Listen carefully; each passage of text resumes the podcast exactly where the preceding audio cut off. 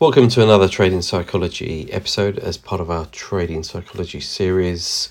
Uh, in keeping with the theme that we are currently doing, um, that is uh, trading rules.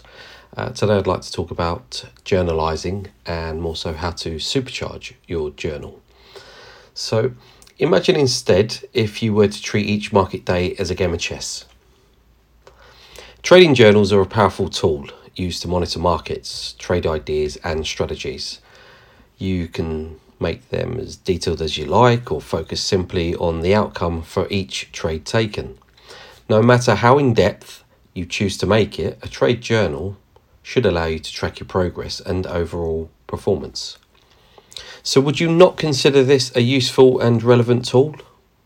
It's a hypothetical question, I say this because far too many so called traders are far too lazy to keep one. I say so called traders for precisely this reason. I wouldn't class anyone a real trader if they don't keep a record of their performance or have a strategy or trade plan. Most of this is now recorded via software or via broker terminals, so there is no excuse for not tracking your progress, unless your only goal is to gamble. For that, however, we have casinos. Imagine instead if you were to treat each market day as a game of chess. You would follow the price action move by move, noting your observations. You would look at what was happening with your indicators, what was occurring in related markets, looking for signs of correlation, even how the market responds to news events. Of particular interest would be key turning points in markets and how those set up. Overall, you would be taking into consideration how all this information fits your trading plan and strategy criteria. Each journal could consist of screenshots of multiple multiple charts with a generous section for commentary.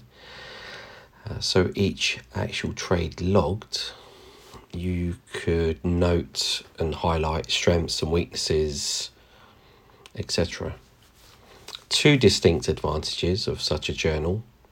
Number one, it would be dynamic.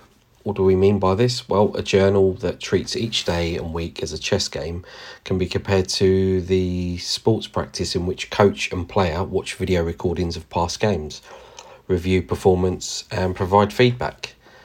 The review could also include things like replays of key market junctures, i.e., in other words, a particular event or moment in time, and would provide a much more dynamic and engaging approach to learning than writing static prose entries.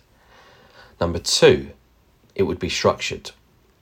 As with uh, chess education, the journal could help traders work on their opening, i.e., their entry execution, their mid game, i.e., their position management whilst the trade is running, and their end game, i.e., their exit strategy. There are also other elements to consider, too, in fact. They're offensive, so i.e., turning a trade idea into an actual trade. And of course, they're defensive, perhaps the most important aspect, i.e., your risk management. So, summary. A journal provides a summary of a trading day, week, month, etc., seeks to capture information in a structured way that helps a trader develop and improve their skills and overall trading process. For this reason, it is important to have one. To take it a step further and to place accountability on oneself by implementing Pearson's Law, which we covered in previous podcasts, a trader could share their journal with valued colleagues via social media or trading communities that they're part of. By doing so, many more lessons could be learnt by working together on building strengths and correcting weaknesses. By treating markets in this way, what we're doing is we're creating new routines for reviewing performance and adapting to changing markets.